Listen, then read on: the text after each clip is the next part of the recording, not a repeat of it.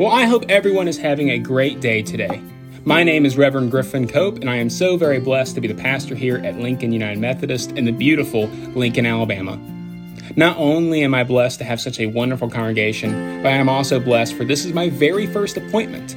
I'm fresh out of seminary, and I can see that my pastoral education has only gotten started. Well, today we are going to read a few different passages within the book of Malachi. You know, here at Lincoln, we actually just finished a Bible study on Malachi because we wanted to take a look at the very last book in the Old Testament before diving into the Advent season. We wanted to see what the final problems were with the Hebrews and see what those lasting messages were that carried through those 400 years until Jesus arrived on earth.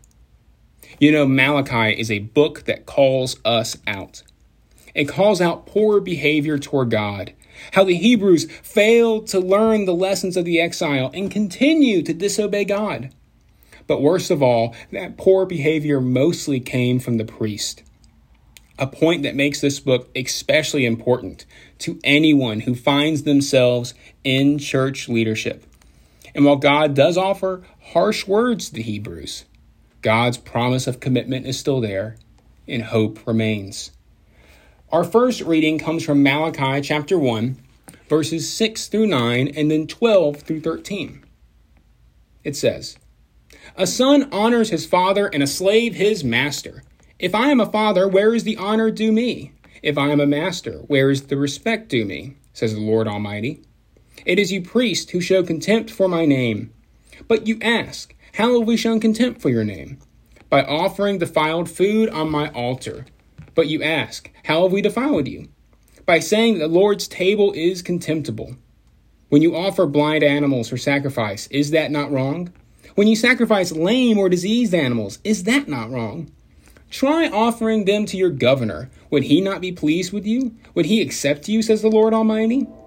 Now plead with God to be gracious to us with such offerings. From your hands will he accept you, says the Lord Almighty.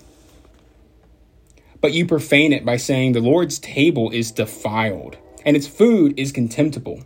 And you say, What a burden! And you sniff at it contemptuously, says the Lord Almighty. Our next reading is from Malachi chapter 2, verses 7 through 9. For the lips of a priest ought to preserve knowledge, because he is the messenger of the Lord Almighty, and people seek instruction from his mouth.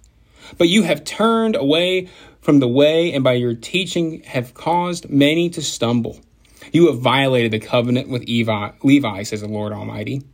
So I have caused you to be despised and humiliated before all the people, because you have not followed my ways, but have shown partiality in matters of the law. Amen. Wow. From Malachi 1 and 2, we can see that once again the Hebrews have gone far astray from the Lord. The priests themselves seem to be at the heart of this moral rot within Israel. For the priests are failing to do their job. They are offering defiled animal offerings to the, to the altar.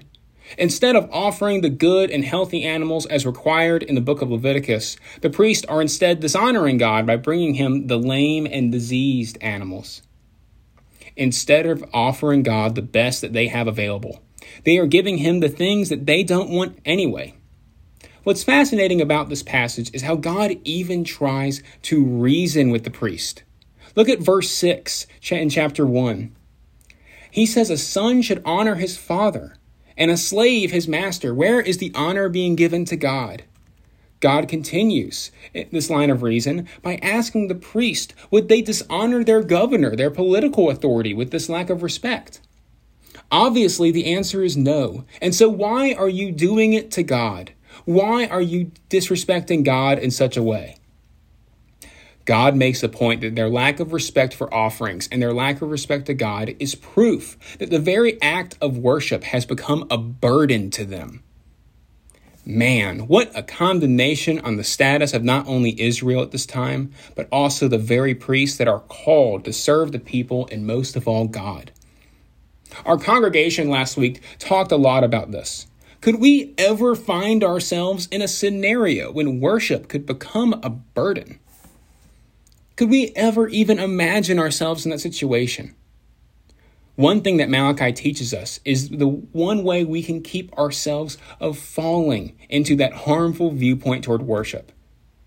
We can, we can avoid falling into that if we constantly ask ourselves, are we honoring God? Are we showing love to Him always? Always showing the same kind of love that He constantly gives to us?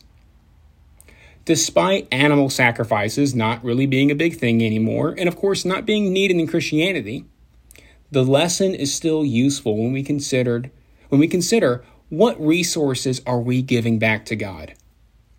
Are you honoring him and giving him the best you have? Especially when we discuss how much time are we giving to God? What kind of finances are being dedicated to his ministry? How much love is being given back to him? The idea of withholding resources that are from God and withholding them away from God is as relevant as it has ever been for Christians. And so, whether we be a priest or in church leadership, or you're just a member of your local congregation, we should constantly be asking ourselves this question Are we withholding from God? And thus, are we honoring God? In Malachi chapter 2, we do see that this lack of honor being given to God by the priest has had dire consequences, not just for their ministry, but also all of Israel. God explains to them that priests and others in church leadership have an important job. They ought to preserve knowledge and be the messengers of the Lord Almighty because people seek instruction from their mouths. I find this one verse so valuable as a pastor. It's a reminder of what we task to do to help spread the word of God and lead people to God. Church leadership and pastoring are such important roles in the church. And when they are not done well, when those people in leadership have no love or respect to God, it has absolute dire consequences, especially to those in local congregations. When people in church leadership turn away from the Lord and hoard what the Lord has given them, that will cause people around them to stumble. When people in church leadership disrespect the Lord, they don't only hurt themselves and their own relationship with God, they hurt others who seek instructions from them. They hurt their relationships with God as well. And so, just as it happens today, and in the time of Malachi, priests who do not love the Lord will come to be despised and humiliated before all the people. God makes sure of it, because justice must reign. Through Malachi, God is letting us know that the priests of this time have messed up. They have not learned the lessons that God was trying to teach them through the exile. They have not learned what God has tried to instill in them. And instead, their own selfishness, their own pride has let them become disillusioned with the Lord, thinking that they can, one, get away with hoarding the best that comes before them, and thinking they can get away with not showing the Lord the love and the respect that He is due. And thus, this has led to disastrous consequences, not only because God is upset because the priests have not lived faithful lives, but God is also dismayed because an unfaithful church leadership, an unfaithful ministry, also causes stumbling blocks among the congregation. It damages the people who follow the church. Israel is morally unwell because of its church leadership. A big part of Malachi, as we can see, is God's justice. We can see it breathing through these pages. God's justice was shown when God punished the Israelites through the exile. But God's justice was also shown with his mercy through the arrival of Cyrus and the Persians and the return of the Hebrews to their homeland. But God's justice and mercy does not stop, and nor does his love. For God is constantly trying to fix us from our own mistakes. In Malachi, the people have not learned the lessons. They are still disrespecting God, even after all these years. But God's reaction is not to leave them to their own devices. God is never going to abandon them to their own mistakes. No, God is constantly going to fix us, guide us, and offer us a new hope and a greater promise. We can see that new hope in Malachi chapter 3, verses 1 through 5. It says, I will send my messenger who will prepare the way before me. Then suddenly the Lord you are seeking will come to his temple, the messenger of the covenant, whom you desire will come, says the Lord Almighty. But who can endure the day of his coming? Who can stand when he appears? For, for he will be like a refiner's fire or a launderer's soap. He will sit as a refiner and purifier of silver. He will purify the Levites and refine them like gold and silver. Then the Lord will have men who will bring offerings in righteousness, and the offerings of Judah and Jerusalem will be acceptable to the Lord, as in days gone by, as in former years. So I will come to put you on trial. I will be quick to testify against sorcerers, adulterers, and perjurers, against those who defraud laborers of their wages, who oppose the widows and the fatherless, and deprive the foreigners among you of justice. Do not and do not fear me, says the Lord Almighty. I also want to read verse 16 and 18 of chapter 3. They say, Then those who feared the Lord talked with each other, and the Lord listened and heard. A scroll of remembrance was written in his presence concerning those who feared the Lord and honored his name. On the day when I act, says the Lord Almighty, they will be my treasured possessions. I will spare them, just as the Father has compassion and spares his Son who serves him. And you again see the distinction between the righteous and the wicked, between those who serve God and those who do not. Amen. What I love about the book of Malachi is that God has such harsh words to those who do not respect them as they should. But the book also offers such a great hope that, that breathes into the next chapter of the Bible as we soon dive into the Gospels. God tells the Hebrews that I know that tomorrow is coming and that there is hope with tomorrow, for I am coming soon. All right, let's first start with that last passage I just read, verses 16 through 18. I find it so interesting and equally wonderful that the book of Malachi makes it an important distinction to remind the reader, us, that not everyone in Israel at this time was dishonoring God, and not everyone was living in constant sin like the others. Malachi takes time to tell us that there were those who feared the Lord and listened to what was told and wrote what was said down on a scroll. Despite all that was going wrong with those in Israel at the time. There were still those who kept the Lord's teachings. There were still those who respected the Lord and loved the Lord. It seems day by day that the world is getting crazier. It seems like more violence is coming around, more sin. We can't predict what's happening next. But this end to chapter 3 in Malachi reminds us that despite the sin and the evil that might be around us, we still have a job to do to uphold the teachings of the Lord. We are still called to fear and love and respect the Lord and honor his name no matter what's going on around us. Because those who fear the Lord will be his treasured possessions. Because if we serve the Lord, love the Lord, we might be able to be separated among the righteous and away from the wicked. Nonetheless, in the beginning of chapter 3, we have seen this wonderful piece of holy prediction, something that is so timely as we soon approach the Advent season. In two verses, God both predicts and foretells of the coming of John the Baptist, God's messenger, the one who will prepare the way before the Lord.